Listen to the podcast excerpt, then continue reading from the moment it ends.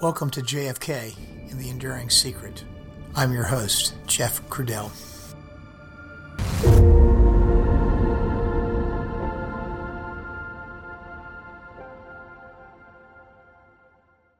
Hello, everyone, and welcome back to the podcast. Today's episode 9 is about Abraham Zapruder and the Zapruder film. There's too much about this film to talk about in one episode, so we'll take several episodes to go through it. The Zapruder film is not the only piece of cinematic or photographic evidence taken that day that was significant.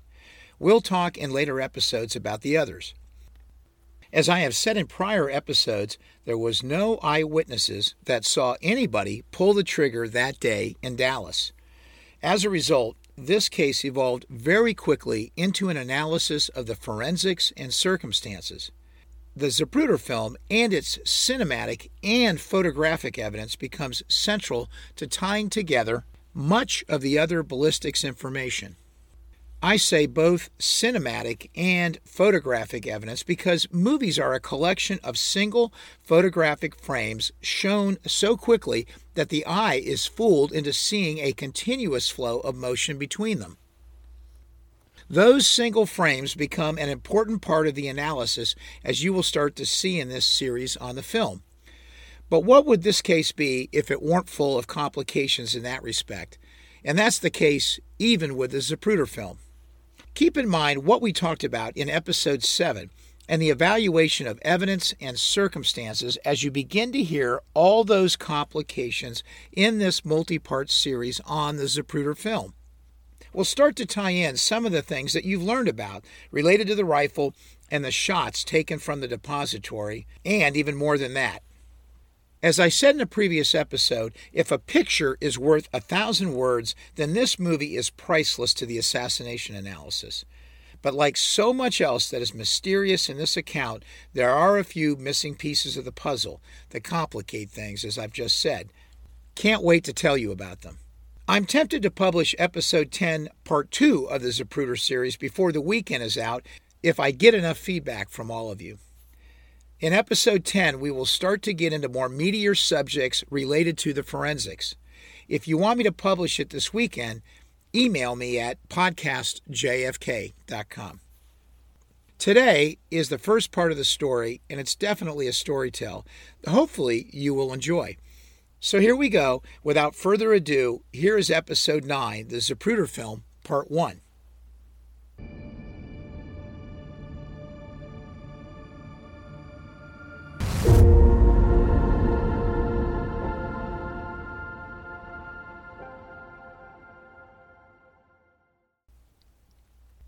At the time of the assassination, Abraham Zapruder was a 58 year old businessman living in Dallas.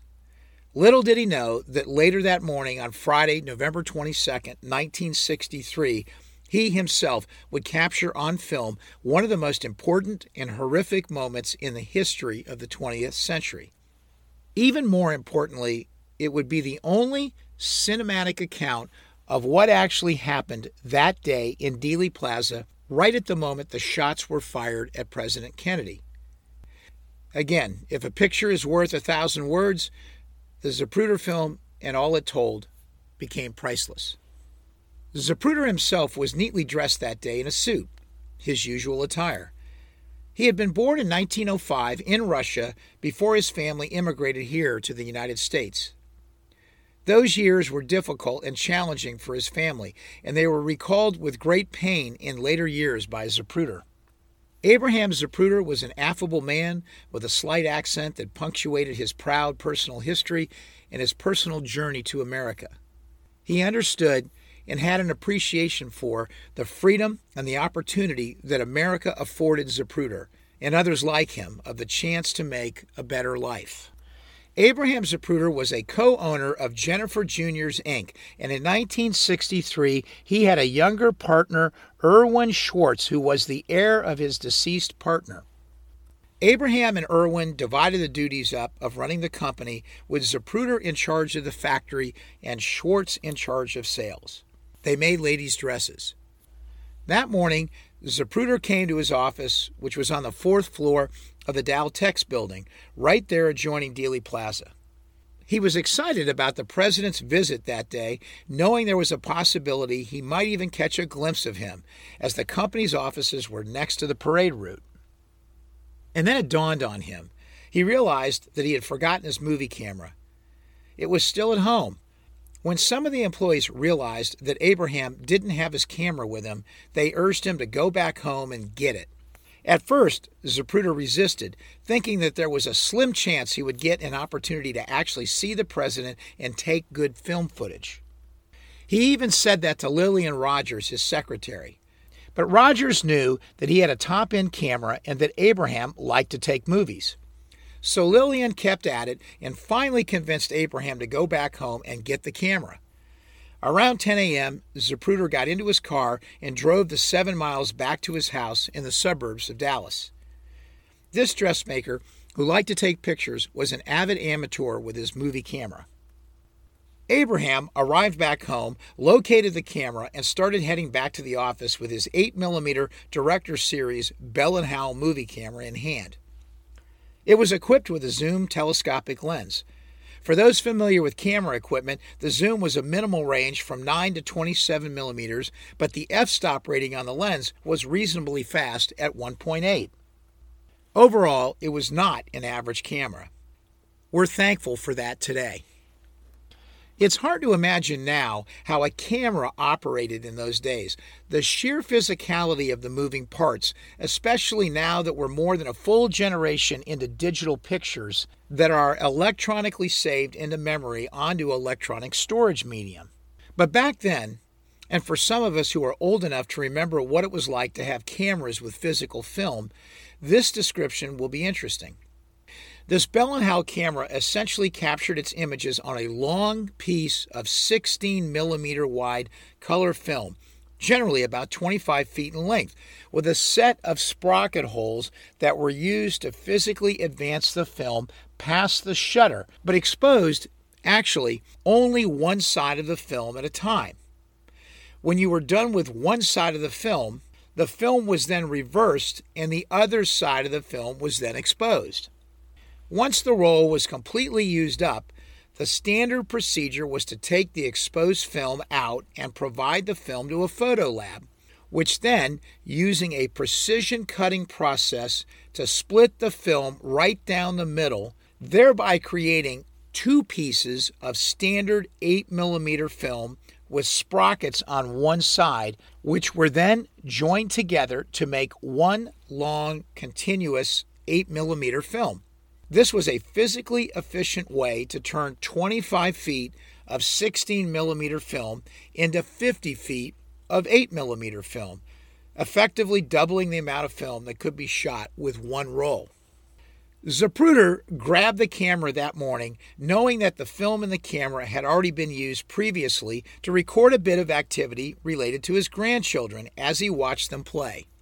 He knew it wasn't a full roll of film, but he didn't know exactly how much was left. Later, that would play into the way he filmed the scene at Dealey Plaza. Some authors have indicated that it was a popular Kodachrome 2 safety film. I know that film well. I used to use it in my own still Nikon camera in the 70s and 80s. It produced pictures of a brilliant color and it was known as a daylight film, one that you could use outdoors. At first, Zapruder decided that he would simply film the parade from the window of his offices on the fourth floor of the Daltex building. He soon realized, as he pointed the camera out the window, that he wasn't going to get the best shot that way. As he later told the Warren Commission, around noon he headed down to the plaza in order to find a good spot to start filming. As he walked out of the Daltex building, he made his way up onto that slightly elevated area on the north side of Dealey Plaza. Now we know it as the grassy knoll, but it wasn't known as that then. As a side note, Merriman Smith, around 25 minutes after the assassination took place, wired information as part of a UPI dispatch describing that area as the grassy knoll. That area has been referred to as the grassy knoll ever since that communication marked it in history as such. Zapruder got to that part of Dealey Plaza and began to search for just the right place to take pictures from. He made his way up onto the pergola and was situated high up on the knoll and in close proximity to the picket fence. But Zapruder was uncomfortable on the steps of the pergola, so he moved to another spot. But again, there was an obstruction of signs and perhaps other objects from this second vantage point. About that time, other employees from his office had begun to follow Abraham down to the plaza. By now, they saw him in the plaza and they began to move toward him. Zapruder knew he needed to test out the camera and make sure it was working properly before the motorcade got there. He tested the camera by filming a few frames of his office receptionist, Marilyn Sitzman, who was, by that time, walking up the grassy knoll to join Mr. Zapruder. Abraham took a little bit more film, capturing a couple more people on the nearby bench, including Beatrice Hester, one of his payroll clerks, and her husband. As he explained in the Warren Commission report about this sequence of events, he said, I was shooting some of the pictures to start my role from the beginning. I didn't want to have a blank. Still unsettled about exactly where to take the pictures from, he mentioned this to Marilyn Sitzman. Marilyn suggested that he stand on a small concrete structure that was slightly elevated and flat on the grassy knoll. Because it was flat and it was elevated, it was definitely a better place than trying to steady himself on the side of the hill. There was only one problem. You see, Zapruder suffered from vertigo, and he was generally hesitant to step up on anything elevated or awkward, including this concrete structure but it was better than the pergola steps or trying to steady himself on the side of the hill. Marilyn knew it would be a good place to film from, and she coaxed him up onto the concrete platform. She said she would hold on to his coat while he was taking pictures in order to ensure that he was steady. Zapruder knew it would offer a great spot to take the movie from, and so he climbed up and got himself ready. Marilyn followed, and they both made their way up onto this four foot high pillar that elevated them above the crowd and gave them a great vantage point as the motorcade began to turn left off of Houston and then began its slow ride directly in front of them down Elm Street. Sitzman was right there behind him, holding onto his coat and keeping the cameraman steady. That would ultimately prove to be an important point as the frightening sound of shots ringing out did not result in a camera being jarred. The picture was amazingly steady. The steady hand of Abraham Zapruder and his Bell and Howell 8mm Director Series movie camera captured these horrific moments in perfect cinematic detail. Eventually, for all the world to see. Thank you for listening to episode 9 of JFK The Enduring Secret.